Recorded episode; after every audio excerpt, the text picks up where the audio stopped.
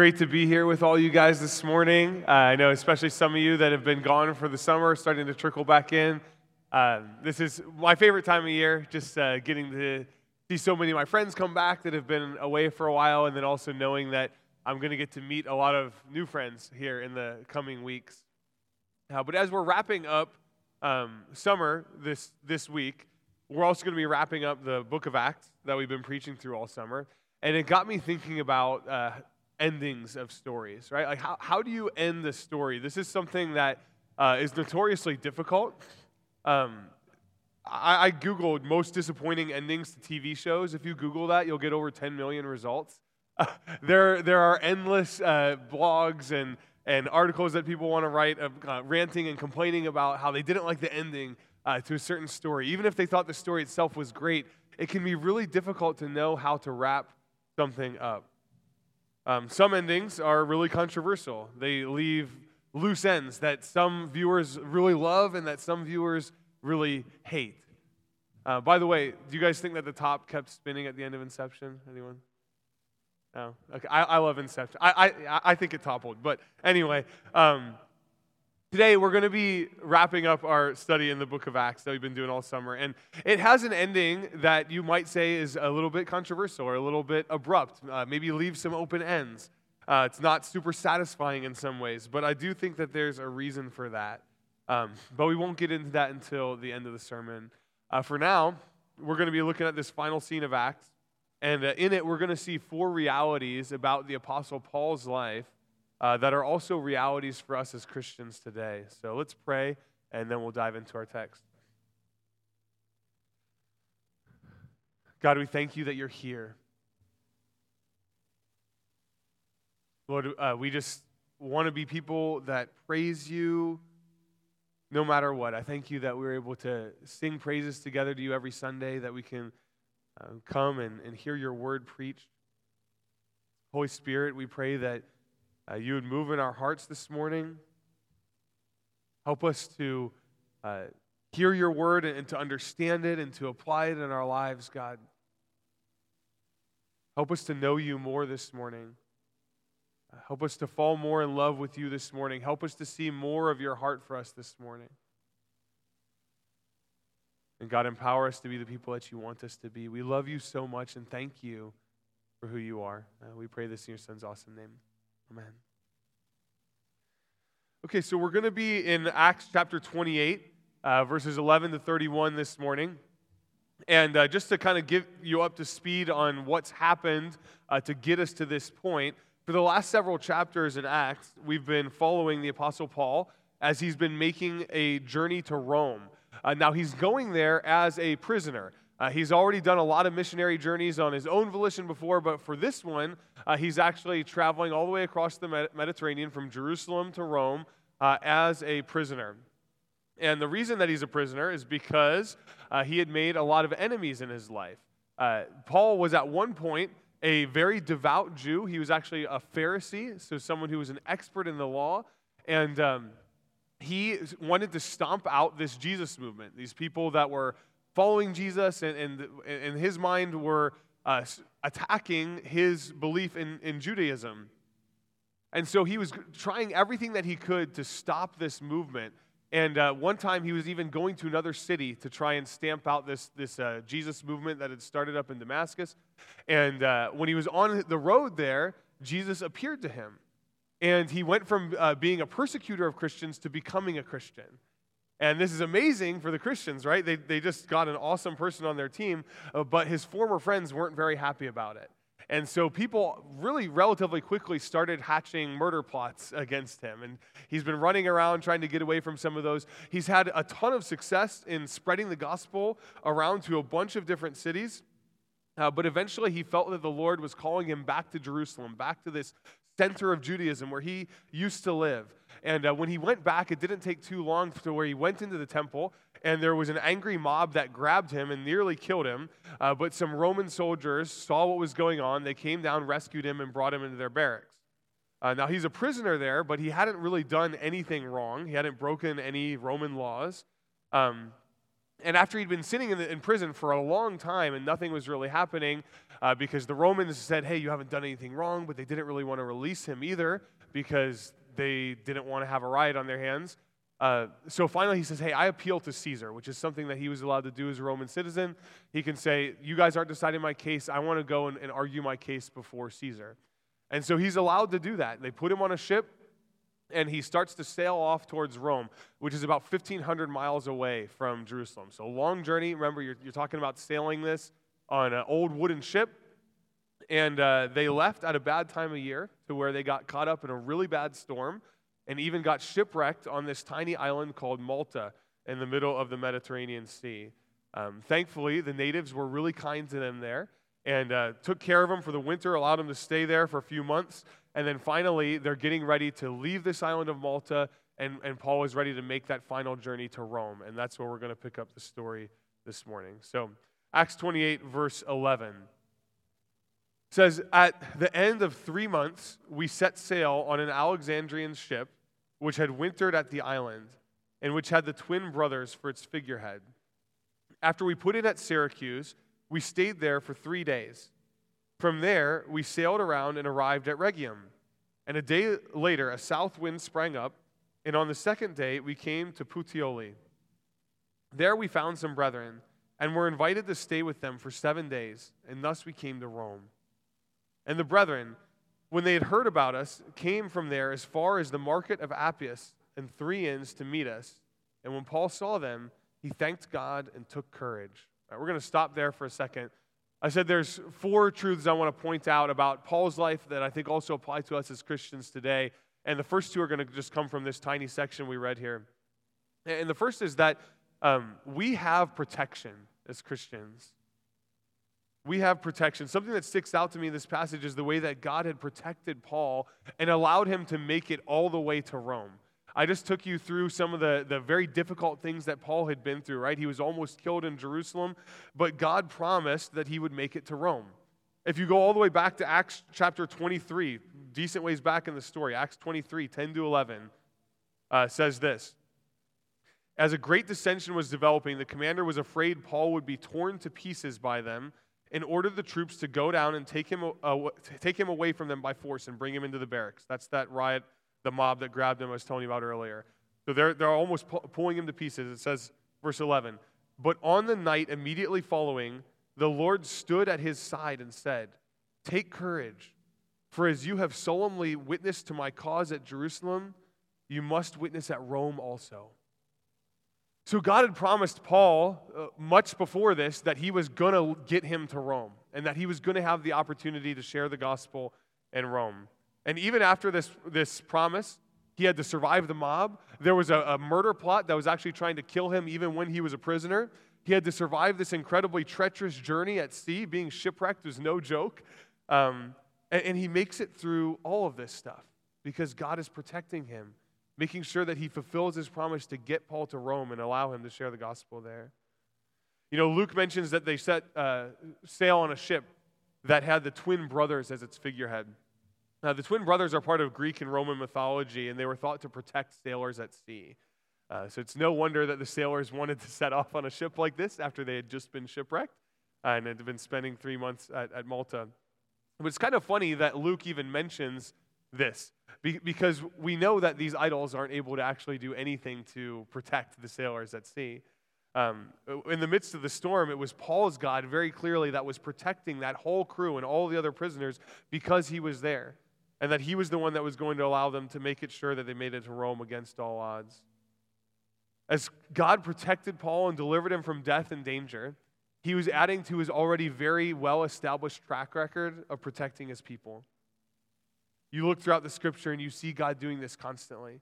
He protected his uh, people, the Israelites, as their back was against the wall at the Red Sea and, and the Egyptian army was bearing down on them. He parted the Red Sea and allowed them to cross through.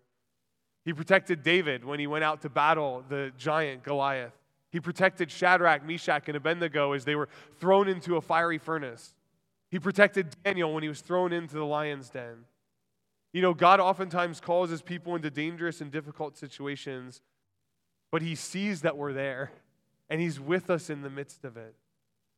When Jesus sent his disciples out to preach for a period of time, uh, he warned them about some really difficult things that they were going to encounter. But in the midst of that, he said this in Matthew 10, verses 28 to 31 Do not fear those who kill the body, but are unable to kill the soul, but rather fear him who is able to destroy both soul and body in hell. Are not two sparrows sold for a cent? And yet not one of them will fall to the ground apart from your Father. But the very hairs of your head are all numbered. So do not fear. You are more valuable than many sparrows. God values his people. If he values sparrows, you can be sure that he values you, the one who's made in his image. There are some terrible things that can happen to you in this world. And there are some terrible things that people can do to you, but at the end of the day, they can only take your life. So Jesus says, Don't fear the ones that can only kill the body. The only one that we should really fear is the one that can kill both the body and the soul, is God. You know, God often delivers his people from dangerous situations, as I've showed, and, and there's a large track record for that. But he doesn't always do that. Sometimes those people do kill the body. We saw earlier in the book of Acts, he allowed Stephen to be stoned to death by an angry mob. We saw that he allowed James, the brother of John, to be put to death with the sword. In Jesus' time, we saw that he allowed John the Baptist to be beheaded. But even in these terrible tragedies, these men were only able to take their lives. We have one that protects our very souls. I love what Peter wrote to a, a church that was suffering. It reminds them of this in 1 Peter 2 24 to 25. He himself, talking about Jesus, bore our sins in his body on the cross so that we might die to sin and live to righteousness. For by his wounds you were healed. For you were continually straying like sheep, but now you have returned to the shepherd and guardian of your souls. And what a beautiful truth that we have a shepherd and guardian of our souls. One that, that bore our sins in his body, that we could be forgiven. And guys, that's, that's the heart of Christianity. This gospel message that, that Jesus Christ saw us in our difficulty and in our distress and in our helplessness, knowing that there was nothing that we could do to save us, knowing that we needed protection, knowing that we needed salvation. He says, I'm going to come, I'm going to take on flesh. And he does that. Jesus came, he's God in the flesh, walks the earth, lives a perfect life, and he dies on the cross, not for his own sins, but for yours and for mine so that we could be forgiven. And the payment for our sins was made by the blood of Jesus rather than our own. And with that, we know that no matter what happens in this world, whether we're delivered from danger the way that Paul was in the sea at uh, uh, in the Mediterranean, or whether we're not, the, the way that Stephen was allowed to be stoned to death, no matter what happens in this world, ultimately, we have the surest protection we could ever hope for, which is that we have a shepherd and guardian of our souls for eternity. You know, Paul wrote in Romans 8:31, he says, "What shall we say then to these things? If God is for us, who is against us?" And man, the, next time that God calls you to do something scary, remember that you have a protector, the greatest kind of protector, one that can shepherd and guard your very soul. What can man do to you if you have that kind of protector? So I just encourage you, whatever it is that God calls you into, even this week, as we go out and we're trying to be bold and reaching people with the gospel, do not fear man. Like, like we let fear of man impact our lives negatively in so many ways. And yet we have the greatest protector that we could ever ask for. You know, not only does God protect his people, but he also provides for them. It's the second major truth I want to point out this morning is that we have provision. Paul was protected on his journey, but he was also well cared for uh, with some good old fashioned Christian hospitality. Right? We see this in uh, verses 13 and 14. It says that when they came to Puteoli, he says, There we found some brethren and were invited to stay with them for seven days. Now, I don't know who all got to stay for seven days. Paul was traveling with 267 other people on the original ship. Um, I don't know if they split up or something, but Regardless, whoever it was, Paul and some people got to stay with these Christians for seven days on their way into Rome. And man, in this place, they were likely well cared for with some home cooking in the midst of a hard journey. And, and this is cool because generosity and hospitality are Christian hallmarks. They're actually a huge part of the Christian life. Hebrews 13, 1 to 3 says, Let love of the brethren continue. Do not neglect to show hospitality to strangers, for by this some have entertained angels without knowing it. Remember the prisoners as though in prison with them, and those who are ill treated, since you yourselves also are in the body. These Puteolan Christians were doing a great job of living out this Christian hospitality. You know, God loves to provide for his people, and he oftentimes does this through his people. He turns us into people that know how to love and care for others and that are eager to show generosity and hospitality.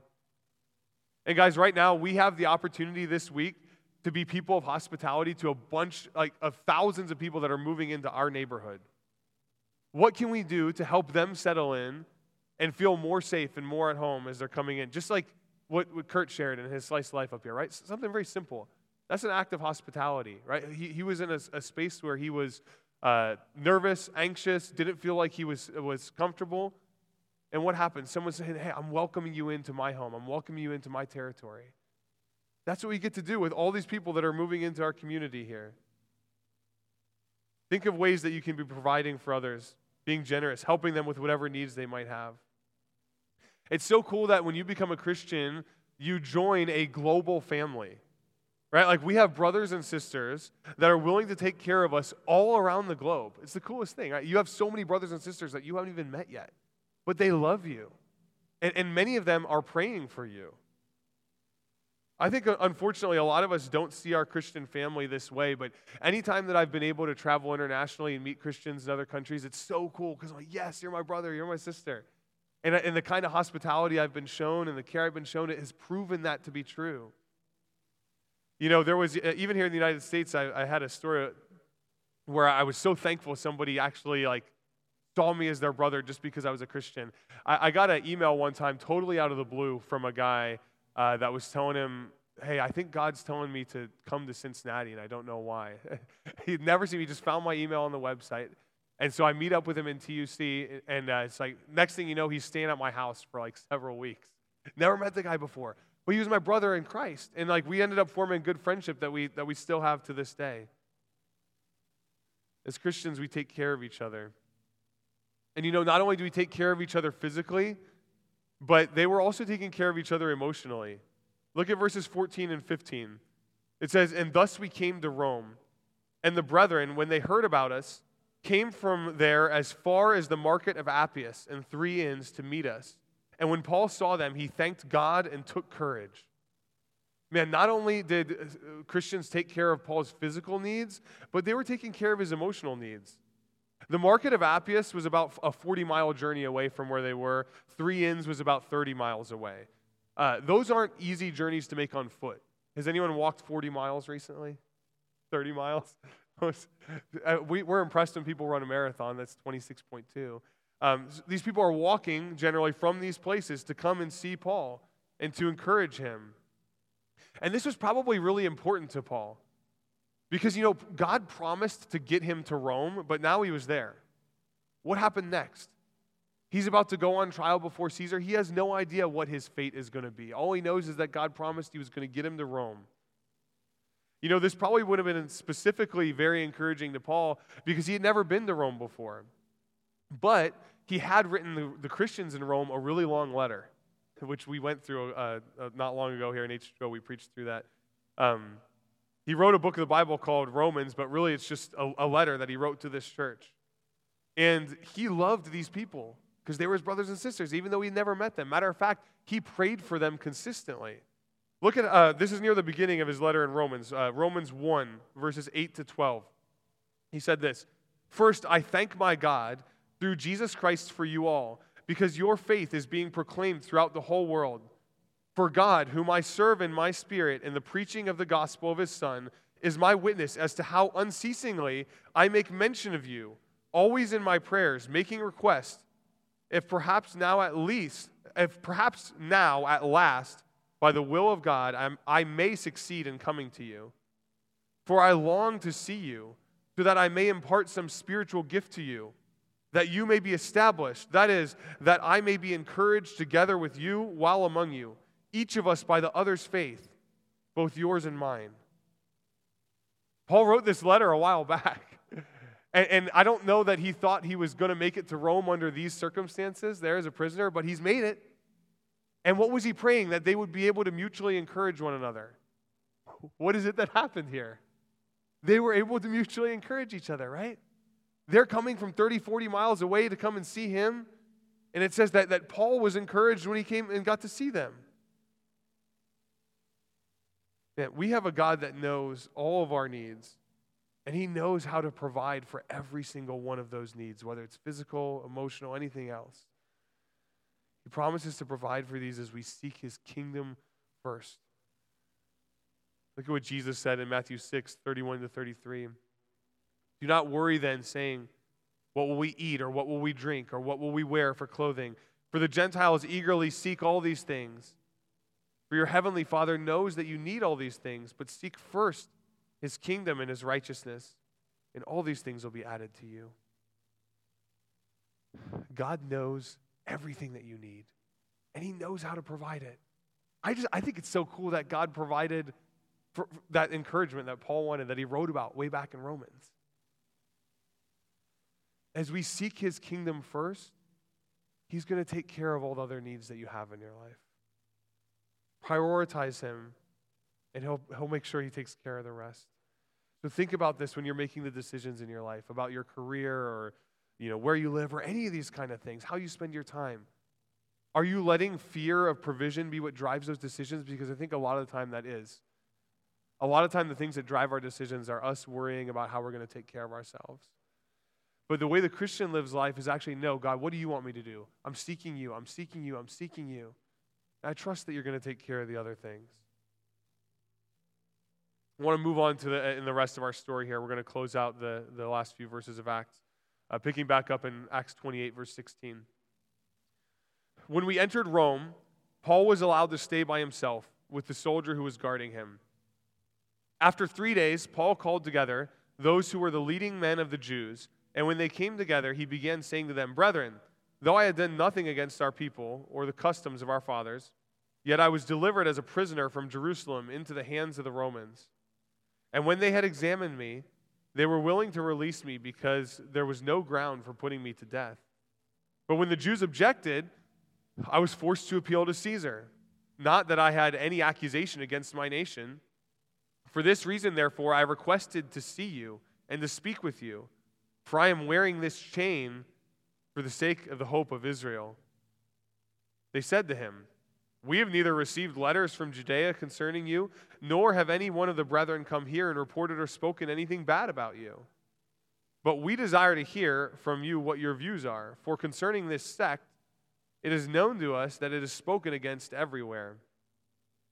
When they had set a day for Paul, they came to him at his lodging in large numbers, and he was explaining to them by solemnly testifying about the kingdom of God and trying to persuade them concerning Jesus from both the law of Moses and from the prophets, from morning until evening. Some were being persuaded by the things spoken, but others would not believe. And when they did not agree with one another, they began leaving after Paul had spoken one parting word. The Holy Spirit rightly spoke through Isaiah the prophet to your fathers, saying, Go to this people and say, You will keep on hearing, but will not understand. You will keep on seeing, but will not perceive. For the heart of this people has become dull, and with their ears they scarcely hear.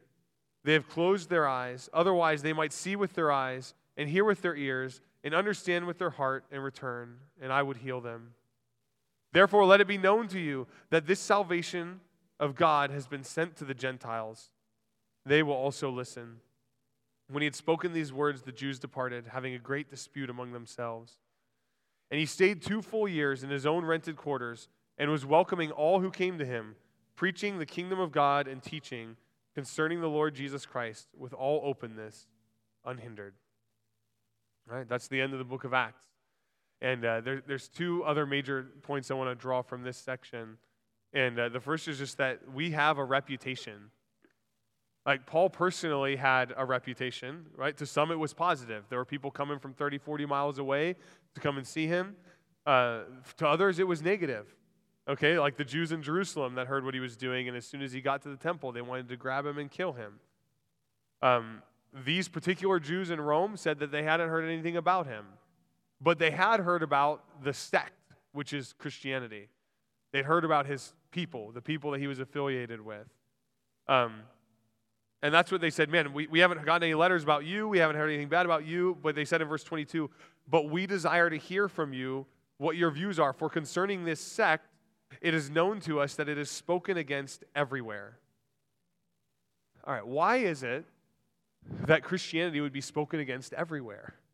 Right? Like we were just talking about generosity and hospitality being hallmarks of Christians, and they absolutely were. Even if you read pagan sources, uh, they were surprised by the kind of hospitality and generosity that Christians showed in caring for people. So, why is it that it would be spoken against everywhere? Well, the Jews here were speaking against Christianity because they saw it as an attack on their way of life and an abandonment of their sacred teachings, the same way that Paul did back when he was a Pharisee and was persecuting Christians. But in fact, Christianity is simply the product of what their religion was always designed to actually mature into in the first place. To use an illustration, Christianity is almost, it's like the butterfly that the caterpillar of, of Judaism was always designed to become. This is why Paul says that he had done nothing to turn, uh, nothing against his people and their customs. He's saying everything that I'm doing is actually in line with what God was setting up all along. That's why he said that he's wearing this chain for the hope of Israel. The last thing he wants to do is tear down Judaism. What he wants to help the people see is that everything that they love about the Old Testament, which is three quarters of our Bible as Christians, is pointing forward to this truth about Jesus. This is why he says that he preaches to them from morning to night. From what? The New Testament? No, it's still being written. He's preaching to them Jesus from the law of Moses and the prophets. Morning till evening.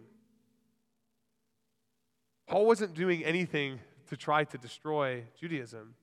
He was trying to help them see what the one true God had always designed to be the way that people would be connected to him which ultimately is through the blood of his son Jesus. You know, Paul and his fellow Christians were misunderstood, but so was Jesus.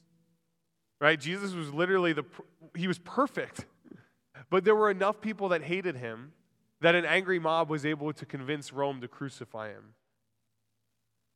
Jesus was hated even though he did nothing but love. Right? Like literally, you, you can't get a better person than Jesus. And if, if he was hated and he was misunderstood, then we can certainly expect the same kind of things to happen to his followers. Jesus himself warned about this in John 15, 18 to 20. He said, If the world hates you, you know that it has hated me before it hated you. If you were of the world, the world would love its own. But because you are not of the world, but I chose you out of the world, because of this, the world hates you. Remember the word that I said to you a slave is not greater than his master. If they persecuted me, they will also persecute you. If they kept my word, they will keep yours also. You know, today most of us don't find ourselves hated or persecuted for launching an attack on Judaism the way that, that Paul's fellow Jews thought he was doing that. But as Christians, we may find ourselves hated for plenty of other things. We're oftentimes misunderstood to be tearing down things that people love. But in reality, we're actually just trying to call them to the one that loves them and that wants to give them abundant life. The gospel message is offensive on some level. Like, right? It doesn't allow for pride.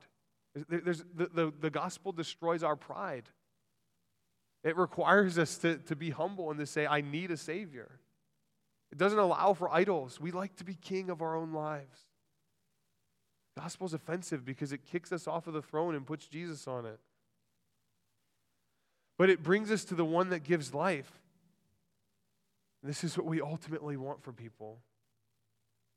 We may be misunderstood no matter what we do, but let us be as clear as we possibly can. You know, if, if we're hated for, for preaching the gospel, then so be it. But let us not be hated for other stuff that we can avoid, right? Like, let's continue to love. Let's continue to be as, as righteous and, and as honest and um, as kind and understanding as we possibly can be. But at the end of the day, we have to understand sometimes people are still just going to hate us because they, they don't like the offense of the gospel. of saying that, that you're not the king. And if Jesus is king and we're not, some, there, there's always going to be a rub. Every single one of us is going to have friction in our lives where he's telling us to lay down something that we don't want to lay down. And so we as Christians are calling people to put Jesus on the throne. And with that, we're calling people sometimes to lay down things that they don't want to lay down. And with that, we may be hated. But there are also some that will be persuaded. You know, the last thing that, that I see here, the, the last truth I want to point out from this passage is that we have a mission. Right? We have protection, we have provision, we have a reputation, and we have a mission. We are trying to persuade people to follow Jesus. Right? Like it says that very clearly here, Acts uh, 28 23. It says, When they had set a day for Paul, they came to him at his lodging in large numbers, and he was explaining to them by solemnly testifying about the kingdom of God and trying to persuade them concerning Jesus from both the law of Moses and the prophets from morning until evening. I want to be very clear about this. We are trying to persuade people to be Christians. Like, I don't know why some Christians try to act like that's not the case or they try to shy away from that. Like, if I have a friend, someone saying, Are you trying to convert me? Yes. Yes, I'm trying to convert you. right? Like, I don't know why we don't own that. Like, it's, it's not, I'm not trying to do something selfishly. I'm trying to do it because I love you. You know, Paul owned this. Like, uh, look at this in Acts 26, 28 to 29. Agrippa basically asked, this is one of the times where Paul was on trial, but many times he's been on trial. Uh, Paul's witnessing to him, and Agrippa kind of asked the, Are you trying to convert me question? He says this. He's, Agrippa replied to Paul, In a short time, will you persuade me to become a Christian? And Paul said, I would wish to God that whether in a short or long time, not only you, but also all who hear me this day might become such as I am, except for these chains. Yes, yes, I'm trying to convert you and everyone else that's listening. John, one of Jesus' apostles, he owned this, right? Uh, this is the way he ends his gospel that he wrote. John uh, chapter 20, verses 30 to 31. Therefore, many other signs Jesus also performed in the presence of the disciples, which are not written in this book. But these have been written so that you may believe that Jesus is the Christ, the Son of God, and that believing you may have life in his name. That you want to know why I went through all the work to write this book? Because I am trying to persuade you. I want you to believe. And, and, and it, it's, not, it's not a selfish thing, though. It's actually a very selfless thing. He says, I, I want you to do this. Why? And that believing you may have life in His name. If we're not trying to convert people, we're not loving people. We are trying to persuade, and we have a reason that we are trying to persuade. What is on the line is important. It's eternal life. And you know, some are going to be persuaded and some won't. But man, we, we consistently see this reaction where the gospel is preached, right? Paul, he's sitting there morning to evening trying to, to persuade these people because he loves them. What's their reaction? Some believe, some don't. That's what we've seen all throughout the book of Acts. Gospel's preached, some believe, some don't. What happened when Jesus preached? Some people followed him, some people didn't. Don't let your fear of failure be something that stops you from engaging in mission. If Jesus didn't bat a thousand, you shouldn't expect to bat a thousand, right? L- like, you're, you are going to be rejected sometimes. But you're also like, how, how are other people going to come to know if you don't step into this mission that God has given us? So uh, the band can come back up as I'm going to start to draw to a close here. I, uh, I mentioned how the book of Acts ends kind of abruptly, right? And in some ways, it's unsatisfying. In a sense, it's a happy ending, right? Paul is getting to preach freely in Rome. He's there for a couple years. He's getting to live in rented quarters. It's not, not a bad setup. But it feels like there's some loose ends, right? Like, what happens to Paul? We've been waiting for him to have this trial before Caesar. We never get to see that. Does he even ever get to speak to Caesar? Does he ever get out of prison or does he just live out the rest of his life on house arrest? None of these questions are answered in Scripture. Uh, we do have some extra biblical sources that indicate that Paul was released from prison uh, and then that he was actually later arrested again in Rome, and then that he would later be uh, executed under the, the persecution of Christians that the Emperor Nero uh, started. But Paul isn't the main character of Acts. And that's why I actually love this ending because it's not about us knowing what happened in the life of the Apostle Paul. We've spent a lot of time with him in the second half of the book, but frankly, Paul wasn't even introduced in the book of Acts until we were already over a quarter of the way through it. And as a matter of fact, Paul wasn't even the main character of his own life. Look at some of these statements that he made. Galatians 2:20 I have been crucified with Christ and it is no longer I who live but Christ lives in me and the life which I now live in the flesh I live by faith in the son of God who loved me and gave himself up for me it's not even me who lives anymore, it's Jesus. Look at what he said in Acts 20, 24. He says, But I do not consider my life of any account as dear to myself, so that I may finish my course and the ministry which I received from the Lord Jesus to testify solemnly of the gospel of the grace of God. And this is what my life is about it's about Jesus. God is the main character of Acts. He's the main character of all the scripture, he's the main character of history. And we can't write a closing chapter on what happens with him because there'll never be one. He's everlasting. There is no closing chapter on the Lord. He has no beginning and he has no end. But we do know what he's working towards.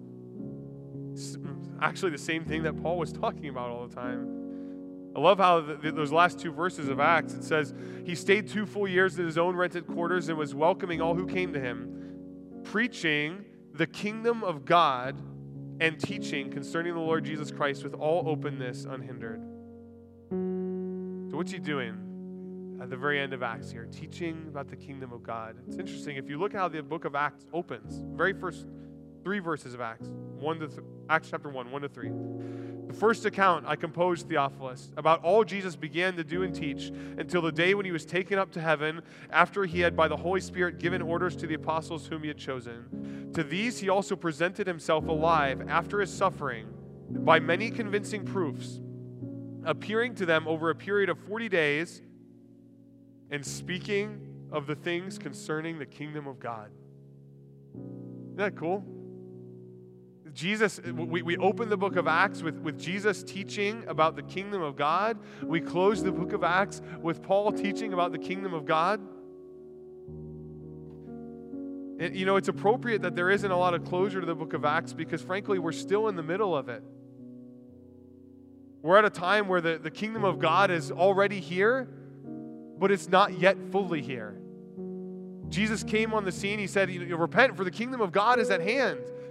And, and, what was happening, the kingdom of God was, was being shown. Like demons were being driven out, and, and sick people were being healed, blind were being given sight, dead were even being raised. Like the, the, all of this restoration that we'll see in the kingdom of God, Jesus was bringing it with him where he went. And then, even as he ascended into heaven, we see the same kind of thing being carried with the church as the Holy Spirit is working miracles through the church and he's bringing dead people to life.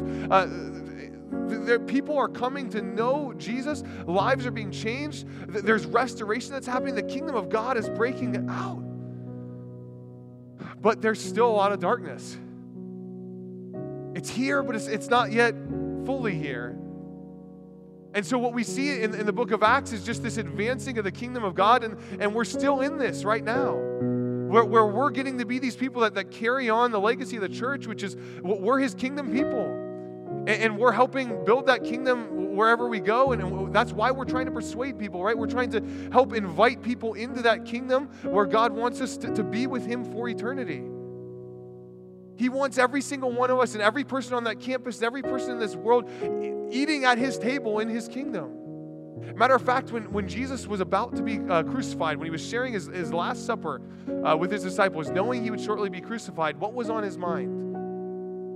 That kingdom that banquet table. Look at this, Matthew 26. This is Jesus said this during his last supper with his disciples. Matthew 26, uh, verses 26 to 29. While they were eating, Jesus took some bread, And after a blessing, he broke it and gave it to the disciples and said, Take, eat. This is my body. And when he had taken a cup and given thanks, he gave it to them, saying, Drink from it, all of you, for this is my blood of the covenant, which is poured out for many for forgiveness of sins. But I say to you, I will not drink of this fruit of the vine from now on until that day when I drink it new with you in my Father's kingdom. Man, I, I, I get goosebumps just thinking about it. Jesus is, is, is saying, there's a day coming. I, am about to be leaving, right? Like, I'm, I'm about to be crucified. I know you guys are all about to scatter. I know there's difficult times that are coming. I know the pain that's before me. He wasn't looking forward to it. But he was willing to go to the cross. Why? Because he knew what it was purchasing. He knew that that blood was for the forgiveness of sins that would purchase us entrance into that kingdom so that he c- could drink that, that new wine with us in his Father's kingdom one day. And man, we, we look forward to that day. I look forward to that day of, of complete and total restoration, where the kingdom of God isn't just partially here, but it's here in fullness, and all sickness and death and sin and crying and pain and mourning are gone. But right now, in the in between, we prepare for that day. And we help to prepare others for that day. So we're going to enter into a time of worship and we're going to take communion.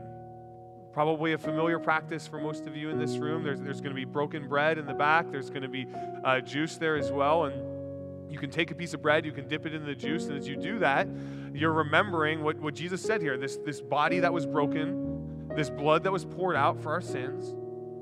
And yes, it's a time of, of reflection and remembrance and thankfulness of, of what Jesus did on the cross. But it is also a time of looking forward. It's also a time of looking forward to say, Yes, Jesus, I know that your body was broken for me. I know that your blood was poured out for me. I thank you for that, for the forgiveness of my sins. And I look forward to the reward that comes from it. That I'm going to get to eat with you in the Father's kingdom one day. So if you're a Christian, uh, we encourage you to, to take part in that practice of remembrance and looking forward. If you're not a Christian yet, uh, we'd ask that you just abstain from this practice because it, it, doesn't really make sense. Because when you're doing this, you're declaring that you believe Jesus' body was broken for you and his blood was poured out for your sins.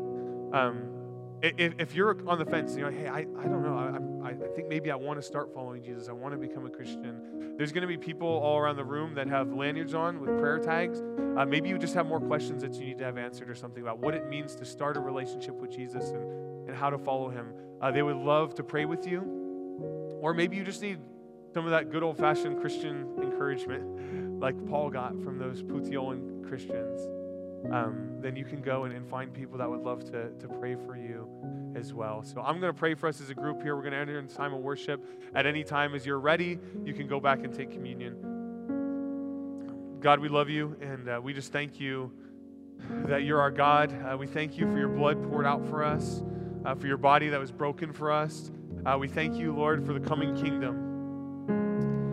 And uh, God, we just pray that you would empower us as your witnesses to go forth and uh, to persuade others the way that, that Paul was, was trying to persuade everyone that listened to him. His, his hope that, that everyone who would hear him would become as he was, except for these chains. And so, God, give us the boldness to go forth and, and to be witnesses. We thank you for your protection, we thank you for your provision. Lord, we know that, that we have a, a, reputation. Some might like us, some might not like us. But God, no matter what, we, we help, pray that you'd help us to honestly carry your name well.